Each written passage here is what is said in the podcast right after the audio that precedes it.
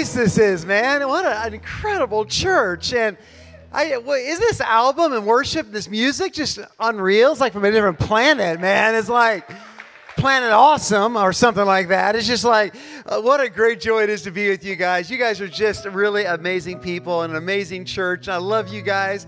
Your pastor, I tell you, what's happened here the last four years doesn't happen. I mean, uh, what's taking place in this church is just it's beyond what normally happens at churches. Let's just put it that way. It just does not go in this direction usually. So you guys don't get to wait for a miracle. You're in a miracle. Amen. You are in it every single day. And uh, so uh, I tell you, this is everyone's so happy and smiling and joyful. And uh, I tell you, this church you either want to build something or burn something down, but you want to do something, right? And uh, that's the way it should be. And uh, well, I mean, let me build something actually, but uh, it's such a privilege. I tell you hold on to what's going on. Don't get used to what God's doing here.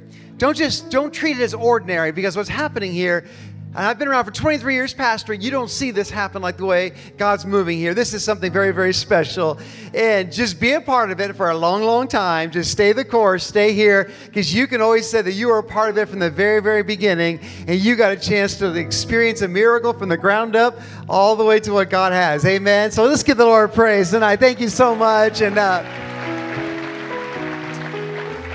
no, I'm not Benny Perez, and uh, I wish I was, but I'm going to do my best tonight. Amen. And uh, turn your Bible to Acts chapter 10 and verse 37. Acts chapter 10 and verse 37. I tell you, uh, tonight, I, I, that worship is the most unique, beautiful, credible sound and I tell you, it's something I've never heard before. I've been all over the world. I preach at great places, and uh, anywhere from Joel Osteen to Hillsong Church, all that. But amazing stuff, some of the best stuff. But there's a uniqueness out of the sound that is so special and so new and just incredible and alive. And you can't really you can't really label it. It's just it's just wonderful. It's just something that comes out of the expression of what God's doing here. So it's a part. It's a blessing to be a part of this and and uh, see it skyrocket to number one. That's where it should be. Right? Amen. A lot of good work's been put into it, and uh, praise God.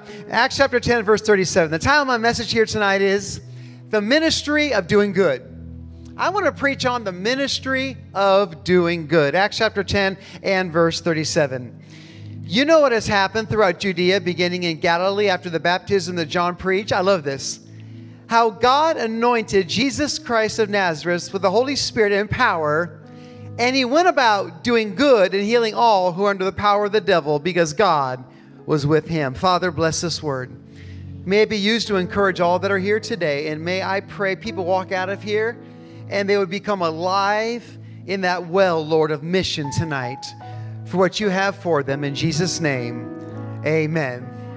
Don't you love this scripture? The Bible says of Jesus Christ of Nazareth who went about doing good. Wouldn't it be great if people really didn't know much about us as believers or they couldn't define us or lump us into a category and put us into a, a certain box, but they just looked at us and said, Those amazing people from Higher Vision, they're just like Jesus. They're just going around doing good. That's what I love about the life of Jesus. Nobody could claim him. Nobody could try to identify him. Political parties couldn't seize him. They just looked at his life and it was all said and done. They said, How do we describe this man named Jesus? And finally, they just said, He's a man who goes around doing good.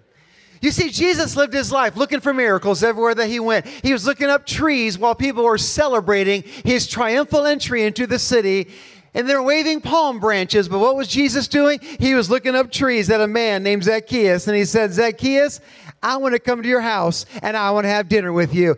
Jesus, in the middle of the biggest moments of his life, he was looking for ways to go around and do good. In Matthew chapter 26 and verse 6, the Bible said Jesus entered the home of Simon the leper. Now, that's a verse that we read over really, really quick in the Bible. But the truth is, that's one of the most powerful verses that, that you could ever read because here's Jesus. He's coming to the end of his life. He's getting ready to die on the cross. He's getting ready to sacrifice everything. And what's Jesus doing? He's knocking on the door in the most monumental moments of his life. And he's saying to a man who has leprosy, Can I come into your house and can I have dinner with you? When I was 20 years of age, I came to LA to pastor my church. I came to LA because my father, back in 1994, was given a building in, in the middle of Echo Park and Temple Street, right down in that area, and he was given a building to plant a church. And uh, that's back in the days when they were doing church plan. And uh, he had a big church in Phoenix of 10,000 people. And so he said, Well, I'll take a look at this. And so he drove downtown, and I was 20 years of age in the house, been raised in a mega church of the first 7,000 seat building that was ever built um, in years and years ago. And I was raised in the pews of a church, you know. And, and so my dad said, Son, come to LA sit in the back seat with me in the car and let's invite all these pastors and see if somebody would be the pastor of the church in Los Angeles. And so my dad marketed, he said, Man, we're going to build a church in downtown LA on Sunset Boulevard. And they were thinking Sunset Strip, you know, or something really cool. And they didn't realize that at that time, that was one of the biggest gang ravaged communities. And so these pastors were in the van and they pulled around and they looked at our building and saw a bunch of gang members trying to break in the back door. And every single one of them said, I don't feel led of the Holy Spirit to come and pastor the church. And I was 20 years of age. Back then, I was so skinny that when I stuck out my tongue, I looked like a zipper. That's how skinny I was. And I was 20, but I looked like 12, like the kid from the Home Alone movie. And my dad got turned down from all 10 pastors. And they turned to me, realizing that God called me into ministry at youth camp at 16. He would say, Son, would you come and help me pastor this church in downtown LA for three months? I've been here for 23 years and we're still looking for the real pastor of the church. You know, maybe it's here. No, we're still looking for. And, uh, and I'll never forget the first week I got there, man. There've been an organ that have been sitting on the stage since the 1920s. I said, man, I need to make more room on my stage for dramas. And I decided to move it from one side of the stage into the other. And I lost half my church in the first week because I moved the sacred organ from one side of the stage into the other. Now, my church wasn't like this. This church is a miracle. This church went from like thou- zero to thousands over in, in like four years. Our church went from 18 down to two in the first six months. I wrote the book on church reduction. I can tell you how to reduce your church in six months. I was preached so many bad sermons, I wanted to retire in the middle of my own sermon, you know. And I had, I had a 10 sermon greatest hits album from all the great preachers that come to my church. And what happened was I stopped uh, getting those 10 sermons. I had to come up with my own stuff. It got really, really difficult. And uh, I'm 20, and one night I looked out at my church, and not one person showed up. I mean, I know, right? And not even one. And I tried everything. I had a free buffet after church and nobody showed up. And, and I looked out my little window and I came from a mega church and I had all this uh, plan. I had a five year plan on my wall on how things ought to be. I said, This is what's going to happen year one. This is what's going to happen in year two. I told God exactly how I wanted the church to be built. I put it all on the wall for Him. And we weren't living up to my timetables. And I looked out one night and not one person showed up, and I'm looking, finally one car pulls up in the lot. And I said, Yes, God, someone's coming to church. And that person walked right by our church and went to the liquor store that was right next to the church. I couldn't get one. I was so discouraged. And I went home and I cried. And I said, God, I'm the biggest failure in all the world. Maybe the anointing was on my grandfather and father, and maybe it skipped a generation with me. And I just cried for hours on my pillow. And that night, God spoke a word to me. Back in 1994, He said, 19, yeah, 1994, He said, I want you to stop your crying. I want you to get up, and I want you to go to Echo Park. Now, for God to tell you to go to Echo Park and to Skid Row and to do a seven hour prayer walk until the sun went up was a pretty bold word. I mean, God's telling me to do prayer walks through Skid Row and Echo Park. So I took a seven hour marathon prayer walk through the streets of LA. And that night, I saw young men up against police cars being arrested. I saw homeless people in dark alleys. I saw every hurting person in, in literally that seven hour span that you can imagine. And then when I saw those young men up against police cars being arrested, God spoke a word to me. And I thought God was mad at me for being a big old baby.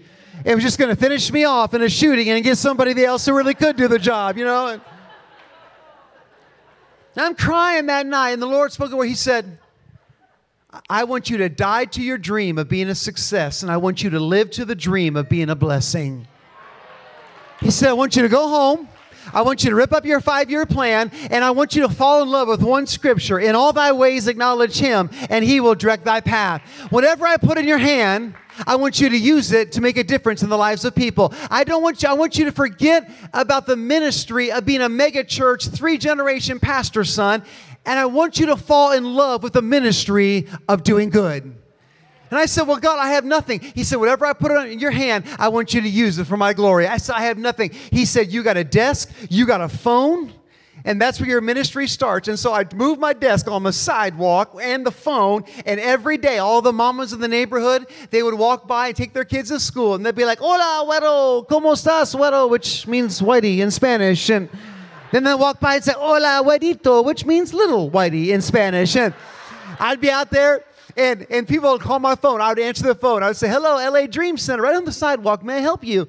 They say, Yes. Do you have a women's ministry in your church? I say, Yes, we do. Hold on and I changed my voice and made it sound like I was a woman. How many here know when God gives you a dream, you got to act like you're there even though you're not there yet? And, uh, and I had three bags of food sitting next to me. I'd pray about who to give it to. The food ministry started with three bags on the sidewalk.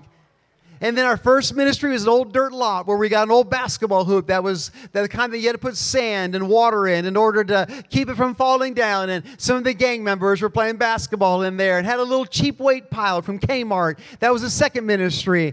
There were, and, and I realized that serving is not a destination.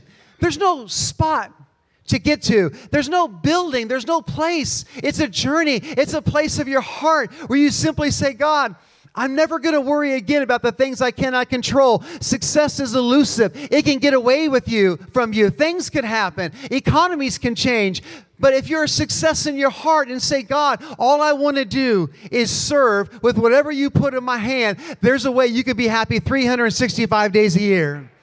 If you live your life with palms up, you're only going to be happy in Christmas time and your birthday. But if you live your life with palms down, there's a way that you can be happy 365 days a year and that is simply living your life with a head on a swivel, looking for a way to be a blessing, having the ministry of going around doing good in your work, in your job, or wherever it may be. And so the church began to uh, reach other people. We began to reach out, and God, and I, and I no longer preach at the Ulster. I no longer preach anymore, worrying about who is going to show up. And if we had eight people, I'd preach those eight people in a revival. God's about to do something great to those eight people, you know. And uh, I get a couple drunks in the crowd. I roll a few in, and I'd be preaching. I'd be like, God's going to do something great. And I realized it wasn't my job to direct my path. But it was just my job to acknowledge him with whatever he gave me. And then, and then we began to run buses and pick people up to church. And uh, I had deacons in my church and ushers, and they were all from Skid Row and from the streets. And so I, I went up to these guys and said, I need you guys to be my ushers. They said, Pastor, we're not sober yet. I said, You got one week to get sober because I need ushers in my church. You know? And these guys were receiving the offering, you know, and they come on the bus, and that. but they got so happy that somebody would believe in them that they actually got sober because they believed that they could be useful in the kingdom of God, and God began to bless them. And, and then somebody gave us a house next to the church. We started taking in drug addicts that got saved and gang members, and then uh, and then I, God spoke to my heart. He said, "Once you start a rehab program," I said, "God, I don't, I, I can't relate."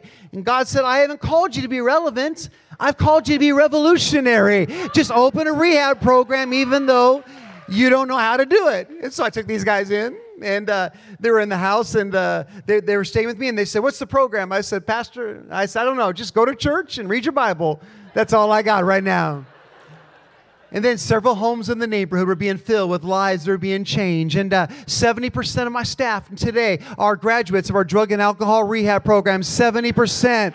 I mean, I mean, we got ex drug addicts, we got ex murderers, and we got ex pimps, and that's just a pastoral staff. That's not including everybody else in the church, you know. And I mean, you know, you got an outreach church when the ushers were ankle bracelet monitors. You can relate. Then you know you got an outreach church. And this church like it reaches hurting people too. You know you got an outreach church when uh, the preacher says, "Can I get a witness?" Everybody in the crowd ducks because they're afraid that somebody will find them. You know you got an outreach church when someone's selling illegal copies of your album across the street, unauth- unauthorized, made out of their um, backyard or back whatever, and uh, and God began, God began to do some things, miracles, and people started coming in. And uh, I mean, some sermons I had to referee in the middle of my service, and I'd be like preaching on uh, moral purity, and I had to change my sermon and preach on faith. I mean, I had to, I preach eight or nine sermons based on what the crowd was doing in the middle of my sermon, you know. And, Sometimes I have to preach on moral purity. Been doing some strange stuff back there in the middle of church, you know, and And then one day I'm, we outgrew that building and not even thinking about how to do it, not even trying, not even worrying about success anymore. Just saying, God, I just, whatever you put in my hand, let me use it for your glory. And, and, and the pressure was off, the burden was off, the worry about where I would be. And I simply said, God, I'm going to give you the rest of my life. And whatever you give me, I just want to use it for your glory. And one day I'm driving down the, the Hollywood freeway. I'm praying. I said, God, we need a brand new building for this, for this outreach. Lord, give us a new building. And as I begin to pray, I looked and I saw the biggest hospital I'd ever seen in my life on the Hollywood freeway. 400,000 square feet in 1996 on the Hollywood freeway. And I saw that building. I'm 22 years of age. I pull over to the side. I say, Well, I'm praying. I see the building. And, and I pull over and I, I walk the campus. And they were filming a movie on there because Paramount, I mean, Freddy Krueger was filmed there. Halloween was filmed there. I mean, we got to pray all the demons out of that building. And we still are. And, uh, and I, and I saw that building, and, and I pulled over to the side, it said for sale. And so I walked in, I saw Brad Pitt and George Clooney were filming a movie right there. They were filming on site, Brad Pitt and George Clooney. So I walked right up to Brad Pitt because I'm not intimidated by Brad Pitt, Detroit, Tampa, Florida, Sacramento, and Oregon, Arkansas. I'm intimidated by your pastor, but I'm not intimidated by actors, you know. And I walked right up to Brad Pitt and I said, Brad Pitt, how you doing, man? And uh, he looked at me. And back then, TBN gave us free airtime when we started our church on Friday nights because they felt bad for us because we needed exposure, so they gave us free time. Since then, they've charged, and so we can't do it because you know we hustle back then. But sometimes you got to hustle for Jesus, and and uh, and so uh, Brad Pitt looked at me and said, "Wait a second. He goes, "I think I know who you are." He said, Are you that guy every Friday night at 10 o'clock on the Christian network? He said, I watch you. No, he didn't say that. I'm just messing with you. I'm, I'm sorry. No, that's not true. It's, it's just my imagination. Running. No, he used my head as a cigarette tray anyways, uh, for a cigarette. And, uh, and I walked in there I said, I want to buy this building. How much is it? And they were laughing. They're like, well, you know, how much money? Uh, you have $16 million. Paramount's going to buy this for $16 million. They're going to turn it into a movie set. I said, no, but I have a dream. They weren't impressed with my dream. They kicked me out of the building. Well, it didn't really kick me, but just told me that I, I couldn't make an offer. And so I was walking out and I saw a security guard when nobody was looking. And I looked to my left and I looked to my right. He wasn't looking. And I snuck in and I gave myself a tour of the building anyway ways. The Lord has provided me an open door, you know. And as I was walking through that building illegally, because sometimes you just got to go gangster for Jesus, you know, and uh, I'm walking in there with a, I'm with one eye on Jesus and one eye on the security guard that was trying to arrest me. That's why the Bible says, watch and pray. I'm getting a dream and run from the cops. And as I get to the 15th floor, God begins to speak to me. And I tell you, finally, for the first time in my life, I'd, I'd fallen in love with ministry. I used to see ministry as a burden, some place I had to get to. That, that, that this journey of God was about how successful I can be for His glory. And God said, forget about that. I just, what can I do in your life if I just give you whatever I get put in your hand, you begin to serve? What could happen? And and and I looked at this building, I went to the top, and God spoke to me and He said, The pimps are working 24 hours a day. The adult film ministry is preying on runaway kids 24 hours a day. The traffickers are working 24 hours a day. The, the liquor stores are open all hours. If they can work 24 hours, God spoke to me. He said, I want you to build a church. I want to give you this building, and I want to be open 24 hours where people can be rehabilitated, whose lives will be transformed, where gang members can be restored for the glory of God. Where instead of people getting 10 year prison sentence, they can be sentenced to the house of God. As 45 people last month alone were sentenced to the house of God instead of the prison sentence. The judge pounded the gavel and said, You're not going 10 years in prison, you're going to the house of God. And then they come into our program. It's so difficult they want to go back to prison. No, I'm just teasing. But uh, that's another point. And the Catholic Church, make a long story short, heard our vision. They sold us that building for $3.9 million. And now today, there are over 700 residents that live in that building, hundreds who are coming off drugs, alcohol, families that were homeless who had nowhere to go, human trafficking victims that are being brought in every single week, runaway street kids, and And look, every calling is different for every community, but God put me there. And, and what I thought to myself was when I came into that neighborhood, I thought that God would, would do one work in my life, but sometimes your dream has got to die to find a dream in you that you never knew that you had, that only brokenness can reveal. The issue is not the dreams that we think we have, but the dreams that are deep inside our heart that only serving can reveal. I didn't know that I had a love for homeless people. I didn't know I had a love for families. I didn't know. None of this was in my plan. But can I tell you, sometimes your dreams got to go to rock bottom, and God doesn't destroy dreams in rock bottom, He recreates dreams in rock bottom. And some of you tonight think you're in rock bottom. You think you're in the worst place in your life. Can I tell you something? Don't just survive in rock bottom, dream from rock bottom. Because God looks down and says, you know what? I can get the glory with a dreamer from rock bottom. Because if we only do what we can do, we're going to give ourselves the glory. But if we do what we cannot do, we can give God the glory because the world will look at us and say, there's no way they can pull that off in the flesh. That has to be a miracle of God. And that happens by dreaming from rock bottom. God doesn't destroy people in rock bottom, He recreates people. And God's about to recreate marriages that are in rock bottom. He's about to recreate people that are in a place of addiction in rock bottom. He's about to recreate some things in your life. You thought your life was supposed to go one way, and now all you have left to give God is brokenness. And you give God, and you start saying, God, here I am. I just want to dream with whatever's left. I give it to you. What could happen if I gave you the broken pieces? And He turns around and he uses it for good. You start falling in love with the ministry of doing good, who went about doing good. The life of Jesus, looking for ways to be a blessing, looking for ways to be an encouragement, looking for ways to have the most powerful gift that people in the church hardly ever talk about. And I'm going to tell you about. it. It's called the gift of inconvenience. I believe that the gift of inconvenience is one of the most powerful gifts that's hardly ever talked about. I don't even talk about it enough, you know, but uh, that we need to talk about.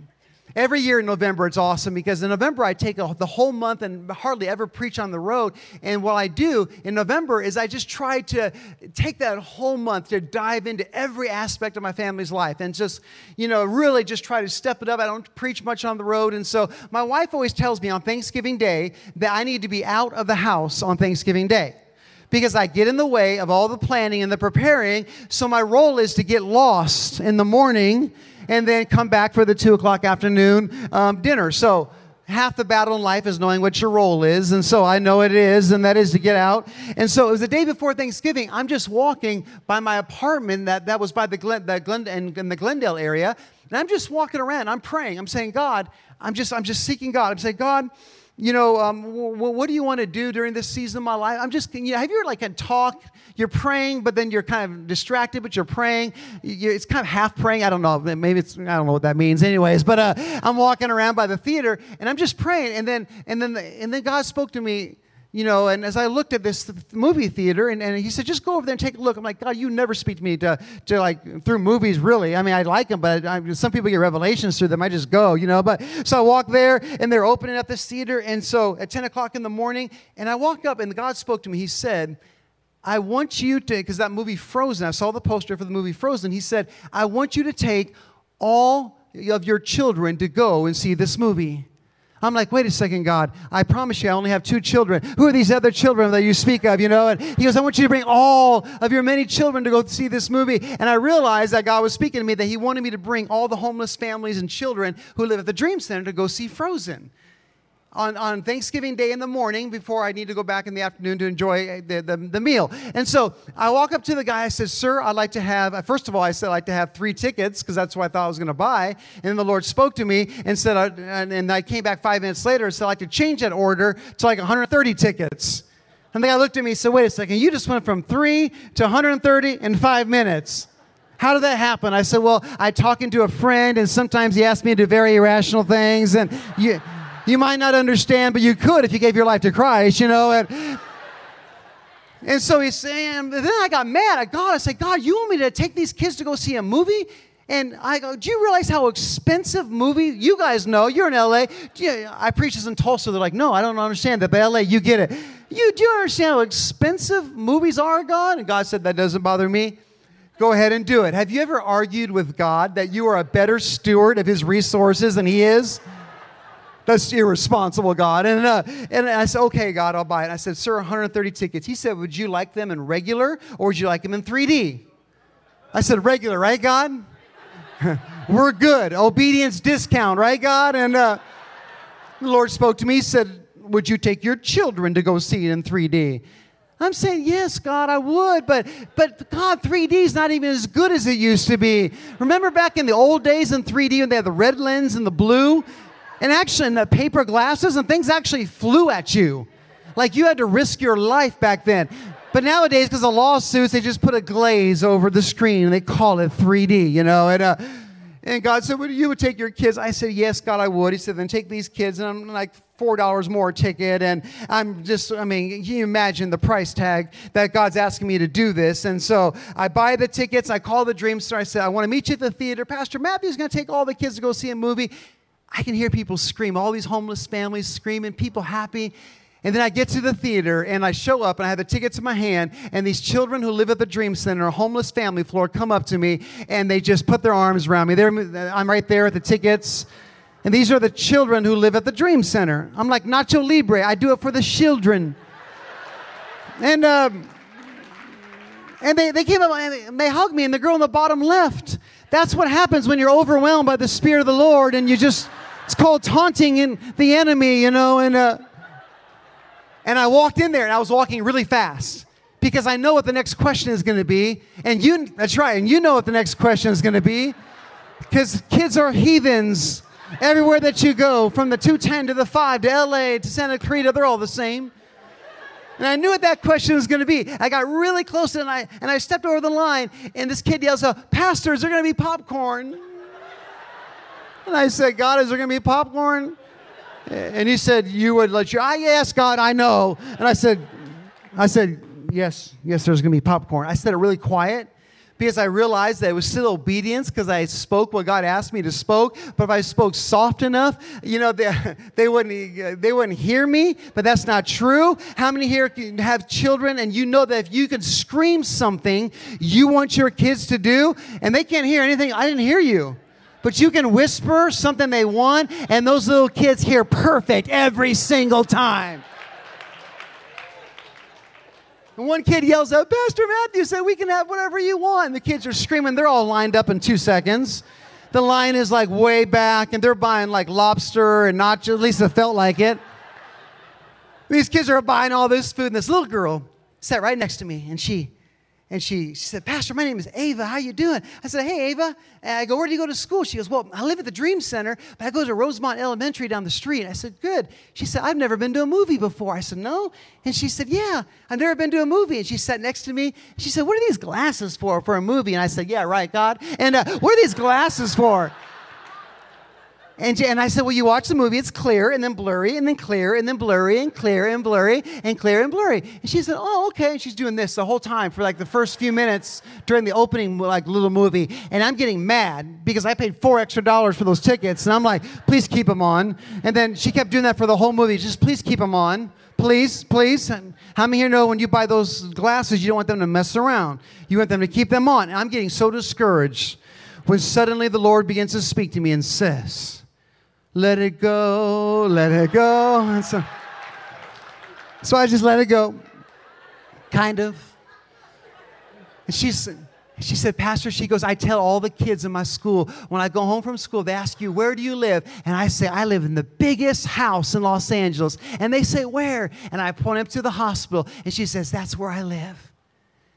And she leaned up to me in the movie, put her arm around me, and she just began to sing the whole movie. When the movie was over, her mother came up to me. She said, Pastor, the greatest miracle happened during this movie. I said, What happened? I said, Did God put all the money back into my account? She said, No. She said, The greatest miracle happened. She said, My daughter was born from the rape of our human trafficker. Since a teenage girl, I was trafficked across America. And my daughter was born from the rape of my trafficker, and she has seen men do the most evil things to me.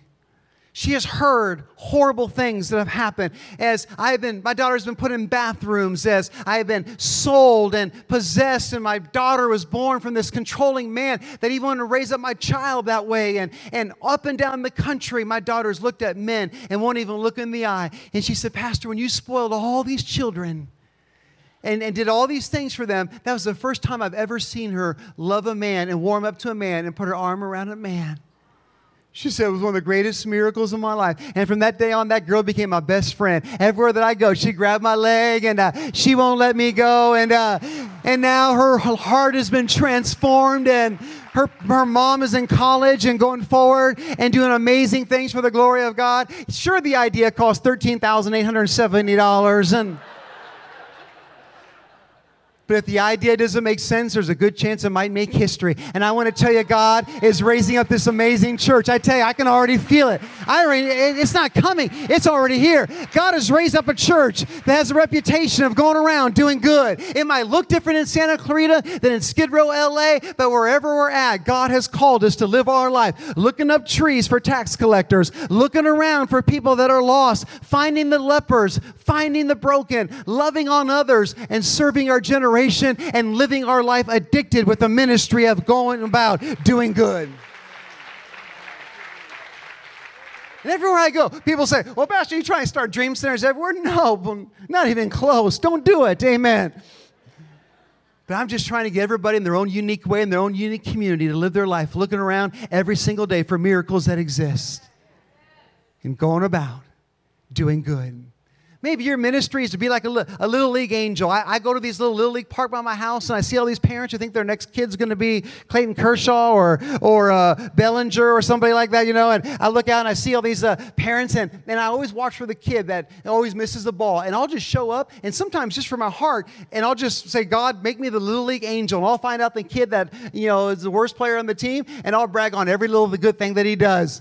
I'm all, great throw in, John. They're like, who is this guy? And I become like his biggest fan for an hour and a half. And by the time it's over, I was like, that's awesome foul ball, John. Everyone's looking around, who's that guy? And I just take off and nobody ever sees me again, you know? Why? Because we can. We don't have to serve. We get to serve. We don't have to do good. We get to do good. And Jesus wants us to live our life when that airplane goes off and that bell goes off and everyone's trying to rush to the front of the line, you all just get up and grab everyone's luggage and just say, Can I, can I give you your luggage? Why? Because we can.